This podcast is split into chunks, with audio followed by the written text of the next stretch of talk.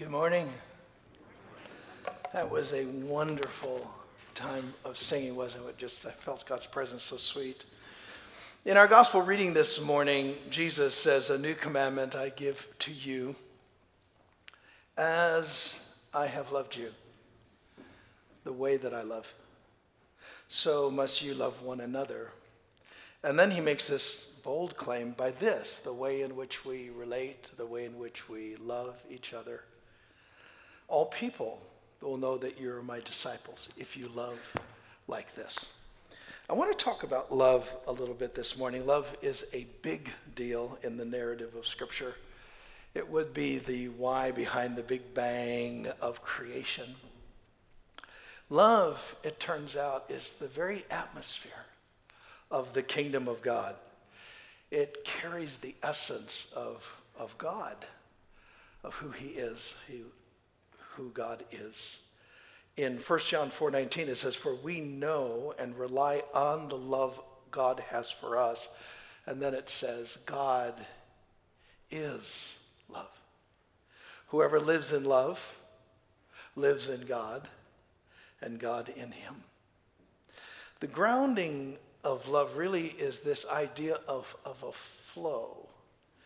Um, it's a kind of energy, energy that is selfless and giving and always moving.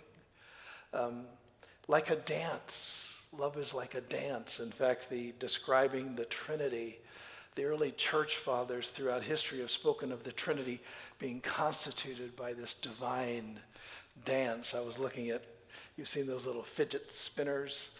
Um, you know, that kids have. And, you know, when you just hold it steady, you see the three little things. We've got a red, a green, and blue in here, but if you spin it, it takes on a whole different look. The three disappear into whatever the look is, its movement. This is a really a kind of way to look at love. It's always moving to look at God, Father, Son, and Spirit. We can stop the spinner and talk about the Father. We can stop the spinner and talk about the Spirit. We can stop the spinner and talk about the, the Son.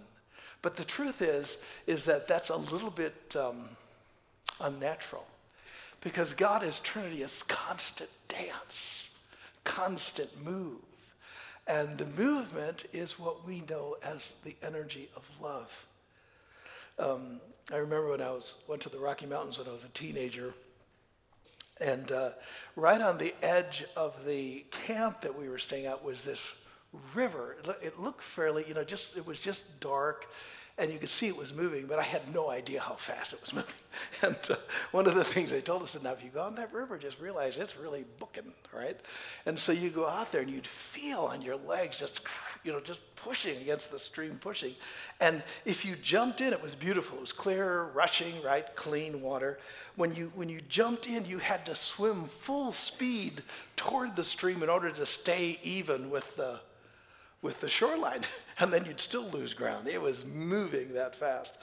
I think that there's something about the idea of love rushing at us that sort of captures um, the way that God is loving us.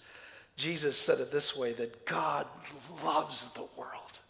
And as a result, that he so loves the world that he gives he gave his only son. He gives. He's in this posture of giving. Giving is motion, giving is thrust, giving is this idea of flow.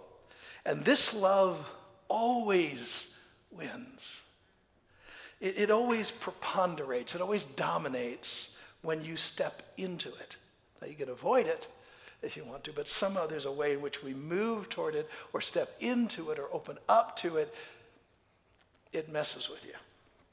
It is a love that's unconditional, which means it's not based on conditions, it's not based on the person being loved, but rooted in the person who is loving. God is love. In other words, He's a torrent of flow that is self giving, that is incautious, and that is reckless. God loves you. He's rushing at you. And all Jesus is asking of us in this gospel is to channel that love that's rushing toward us, toward those who are around us. To love with the love we have been loved with. There's a text uh, in Romans 5 that says, And hope does not disappoint us because God's love has been poured out into our hearts by the Holy Spirit who he has given us. The idea is that the reason we can love one another is because he has poured out his love within our own hearts by the Holy Spirit. The problem is that in the development of the human race, we grew in self protecting ways and selfish ways, which is really an anti love, anti flow. It's us not flowing out, it's us grabbing and holding in. And the idea of, of, of, a selfish love is that we tend to, looks like we're giving at people, but really we're boomeranging. It's not for them or for it. We don't love things or love people. We tend to love ourselves by focusing or using what we see or have around us. Augustine uses the Latin term incurvatus. It's such a great creepy name, incurvatus, right? Um, he uses incurvatus to describe it. And uh, this is love going out to get. This is love that fishes. This is where we love not for love's sake, but for the sake of self. And with this idea of incurvatus love, we, we may say we love something, but we really don't. We just love how things affect us. So we may say we love to get new things, right? To buy new things, but we, we don't. We just love how we feel when we buy new things or get them as presents. And after we get them, they're not celebrated or treasured because we want more getting. Right? That's what we do when we mean when we say, I love to get. The glutton does not really love food. He may claim he does, but he doesn't love food. He loves how he feels when he eats it. The greedy person doesn't love money. She loves how she feels when she hoards it or how she feels when she counts it. Right? It's not the love of directly of the money, she's just loving herself. A selfish spouse does not love her spouse she loves how her spouse makes her feel. And she will stay in the marriage as long as the spouse makes her feel that way. Same thing with a guy. Can claim he loves his spouse, but what is telling is when the spouse stops being what he expects the spouse to be, he's out. Right? This is incurvatus love. It's not the kind of love that displays what God is like. It's not selfless. It's not giving, it is self love. Now, the kind of love that Jesus calls us into in this text is the flow kind. It's the kind that decides to place value and preciousness on the person around you, irrespective of how they're acting or on a situation. No matter what's going on, whatever the contingencies are, you choose to engage, you choose to set value. You choose to flow toward that person without, without expectations of, of um, return. It's almost like going fishing without hooks, right? You just throw the bait in the water, right? That's this, this loving kind of spirit. Now, let me sidebar and say that doesn't mean that you stay in every relationship or in every situation. I mean, if someone violates what, what I call the law of foundation, you've got to step back from people. What I mean by that, the law of foundation is, for instance, I'm a human being by creation. And I have a sense of gender, masculinity by, by design. And I'm a person of faith by a miracle of revelation. And in a relationship, what I do is I'm to take the strength of my humanity, the strength of my sexuality, my gender, the strength of my faith, and enter into that relationship, whether it's a job or a family or a marriage, any relationship, a friendship. Um, but there's some relationships that when you bring your strength to bear, your humanity, your gender, your faith, when you bring it to bear, they can get so toxic. And people can be, some people are just experts at being destroyers.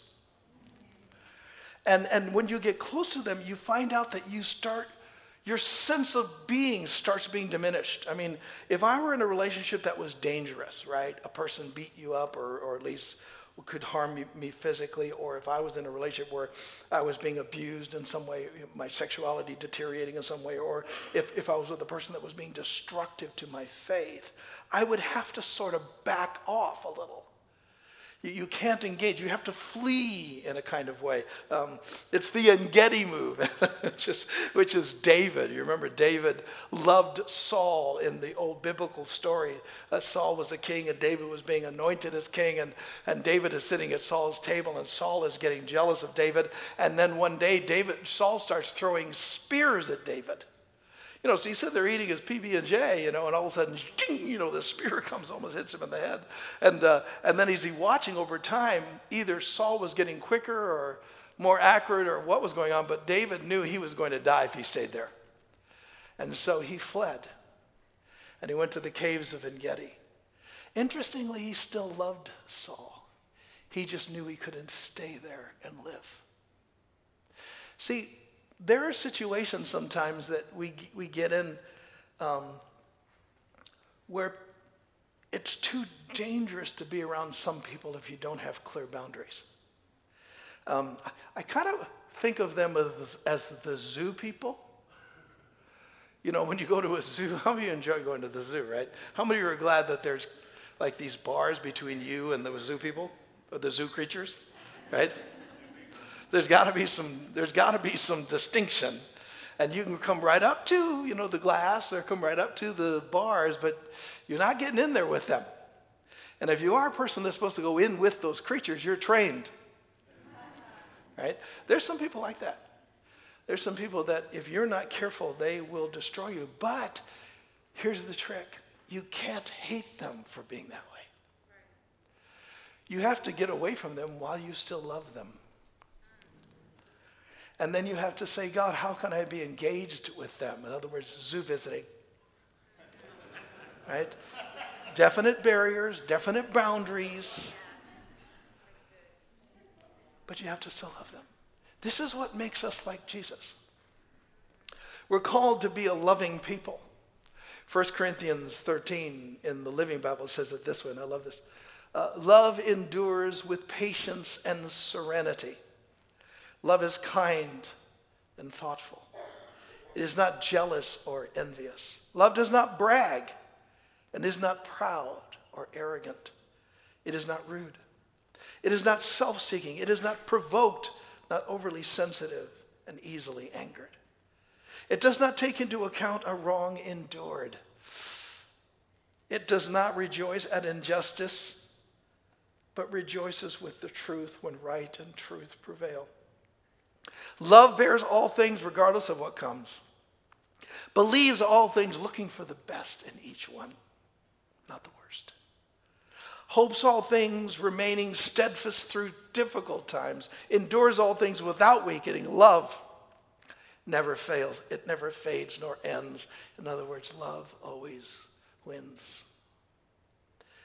I think one of the best ways to look at love is by how it responds to those who are the object of it when those who are the object of love reject and fail. Now, before I end here, let's, let's look at how God responds to us in our sin and to us in our failure. It's shocking to me. These are one of the ways I, I just don't understand it. I, my feelings tell me God hates me when I sin. James claimed that it's one of the ways that sin deceives is that it makes God our enemy. God never is our enemy, but we feel like he is. And if you are under the, the domination of sin, you will feel like God is against you when he's never against you. He's always for you. But it's part of the deception of sin. Listen to this sacred text. This is 1 John 1. If we confess our sins, just admit them. That's what he's saying. He is faithful. That means he does it every time. And just, which means he worked it out somehow that justice calls for forgiveness instead of separation and judgment. And he will forgive us our sins. Forgive, forgive. It's a Greek word, aphiemi, means to send it away. the scripture talks about as far as the east is from the west, it's sent away. He will forgive us our sins and purify us just in the confessing from all unrighteousness, not just the unrighteousness we confess, but the unrighteousness we're not even aware of. I'm actually convinced of being a Christ follower for 50 years plus that I'm glad God never really shows us how stupid we are. Because I think we quit. So when the stupid comes to the surface, the little bit of stupid that comes to the surface, if we simply confess it, He cleanses us from all the stupid we don't know, plus the stupid we know. Notice what the scripture doesn't say. It doesn't say, if we beg him, he's, he'll forgive us. Or it doesn't say, if we promise to never sin that way again, that he'll forgive us. Nor does it say, if you, if you, okay, I'm glad you confess this, but you just need to suffer in guilt and condemnation a while because I'm just a little mad at you for this. That somehow we can make up for the ways in which we failed. Maybe we can get a break then. It's not what the text says. It just simply says, confess it. Just say, I did it. One of the one of my favorite stories from um, some of the saints of old is about um, uh, this one gentleman who, who, Brother Lawrence, he was called. He never wrote anything, but they wrote a book about him called The Presence of God. And they were talking to him about when he fails. He was, a, he was in a monastery and he washed pots and pans. He tended to like washing pots and pans more than praying. He just said he felt God's presence. And he, when he was washing in the floors and washing the pots and pans, he said prayer he found, he found awkward, which was funny, kind of cool. But anyway, um, to each his own. But, the, the, but what he was saying, he was talking about when he failed, when he angered, or when he did something that he knew was breaking God's heart or breaking God's command. They asked him, What do you do, Brother Lawrence, when you sin? He goes, Oh. He said, I always tell God, God, this is the best that I can do. And if you do not help me, it will only get worse. That is confession. It's just us coming out saying, No, God, if you forgive me this, time, I promise I'm going to you know, make sure this never happens again. I don't think God cares about what you promise. All God wants you to do is step into the flow and realize whatever's going on, He washes it. And his, He is more faithful to you than you can ever be faithful to sin. I'll never forget the moment that thought came to me as a teenage boy, just learning to follow Christ, and my life was whacked out. Right? I was always wanting to please people, not obeying my parents, you know, dealing with my hormones. I mean, just everything you're processing as a teen. It seemed like I was sinning more than I was not. And I remember telling God, God, I, I, just was sitting there. I was at my dining room table and I was crying. And I said, God, I'm so, I confess, but I'm so faithful to sin. And I heard this in my heart. Now, I don't know if, I, don't, I don't think God always uses words. You know, Gail and I have been married 42 years, and, uh, and she, uh, we were out shopping because we have this new house in Tulsa and we had an apartment, which means we have to have more stuff than we had there. And uh, so we're out shopping, and I can tell Gail, you know, we're sitting talking with somebody, we're talking about this piece of furniture or something, and I can, by a look in her eye, know if she's saying, Don't go here. She doesn't say a word, I mean, but what she's really saying to me is, Hey, listen, I don't like this, don't talk anymore about this. I don't want this guy to try to sell us on this. You know, all from a glance. So when I tell you I hear God's voice, it's like that. It's like somehow I get a glance or something, and these words are clear. And so I'm sitting there uh, just hating myself, hating being so stupid all the time, and, and I and just wanted to beat myself, you know what I'm talking about? And in condemnation. And I heard somehow in my heart, I'm more faithful to forgive you than you are faithful to sin. You will never beat me in my faithfulness.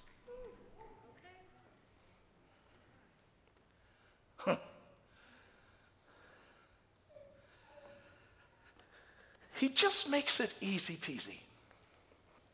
This business of forgiveness. Because the real problem is not what sin does between us and God. The real problem, because he's always faithful, he's always just to forgive us. The, the real problem is what happens in us our self disappointment, our wanting to love and failing, our wanting to be good and not being. It, it's also the way in which we hurt others in our sin. It's interesting, you know, the Latin church, the Latin Catholics, um, some of their ideas that they have are so, there's so much, there's so much gold in them hills. And, and I used to get mad at them because they would talk about sin as being venial sin, mortal sin, and I would just slice and dice them and say, yeah, well, sin is sin, brother, you know. Uh, until I you know, started reading more of the ideas behind comments like that and realized that, there, that, that all sin bruises. There's some sin that does worse than other sins, not between you and God. That all of it's dealt with, mortal or venial. But there's some sins that when you commit them, bruise you. And there's some sins when you commit them, they almost mortally wound you. They, they're sins that, that, that have a deeper impact because they have greater ramifications in your life. To lie is a sin. To murder has more seriousness to it. And processing through sin, what the real idea is, is that we have to understand that sin basically robs our capacity to love. If you ever get a big bruise or a bad bruise, and as you get older, some of us know this, some of you are young, don't know it, but you poor unfortunate souls. but you know, one of the things you notice when you get past your 50s or into your 60s is you bruise and then it never seems to leave. and it still hurts after a long time. So bruises, bruises hurt you in your capacity to do stuff because you're bruised. That's what sin does. Just hurts your capacity to love. Just makes it harder. It's not that God doesn't instantly forgive you, it's that we have to kind of work through even our relationship with God. Every time I do something stupid, you know, I yell at a situation or get angry or somehow manifest something stupid, it, I always feel like, I mean, I feel like God's my enemy. I told you that already. And I, you just have to work through those feelings. You have to keep moving toward God. And even though God instantly forgives and there's never condemnation, the sin hurts you from being more human.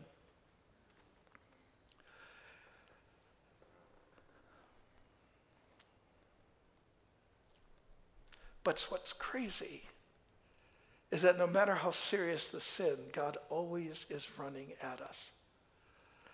I, was in a, um, when I was in college, I, we were, I was part of a ministry that would go into the state penitentiary. And I remember going in there, and as we were talking with people, you'd have these huge guys, you know, I'm just, you know, I'm much littler than I am now, but you know, just this little guy that's standing there in front of these big muscle-bound guys, and I'm saying, "What are you in for?" You know, well, I murdered this person, right? I'm standing there in front of this murderer, and I'm looking at this guy, and I said, "Listen," I said, um, "Do you know that God makes it as if things didn't happen? It doesn't mean that you won't have to socially pay, but but in between you and God, it'll make it as if it if it never happened and that you're totally forgiven as if it never happened. And looking at this guy, seeing these big guys, a number of these this times has happened, and they would start to weep. And you would see them almost crumbling to think that God would forgive them, right? That there was this, this sense of cleansing of something so deeply horrific.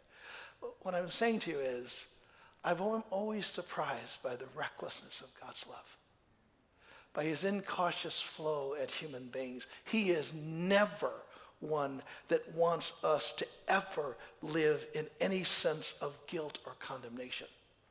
We're not to waste a minute on it. That somehow that, that, that, that forgiveness and grace is like a shower, you know. If, you, if you've worked all day in the, in the garden and you're just all stinked up, you know, you get in the shower and you get distinct. You're not, you don't think about all the work you did, you're distinct. Somehow the shower just washes that guilt and condemnation under the blood of Christ is like that shower that washes it away. There is no more any guilt or condemnation. Romans 8 says, Therefore, we, there is now no condemnation for those who are in Christ Jesus. Do you remember the prodigal story? in Luke 15, when the guy, when the prodigal came to his senses, he said, How many of my father's hired men have food to spare, and here I am starving to death? I will set out and go back to my father and say to him, Father, I have sinned against heaven and against you. I am no longer worthy to be called your son. Make me like one of your hired men. So he gets it all in his head how he's going to do this. So he got up and he goes to his father and watch. But while he was still a long way off, his father saw him, which means he was looking for him, and was filled with compassion. This little ingrate that wasted everything, the father has compassion for him and ran to his son. Didn't wait for him to scurry to him. He ran to his son threw his arms around him and started kissing him. The son said, Father, he had rehearsed this in his mind, you remember. Father, I have sinned against heaven and against you. I'm no longer worthy to be called your son. But the father said to his servants, Quick, bring the best robe, put it on him, put a ring on his finger, sandals on his feet. Notice that when the son confessed it, his dad didn't say, Yes, son, you were an idiot and you really did deserve all the trouble that you had, he doesn't even acknowledge it.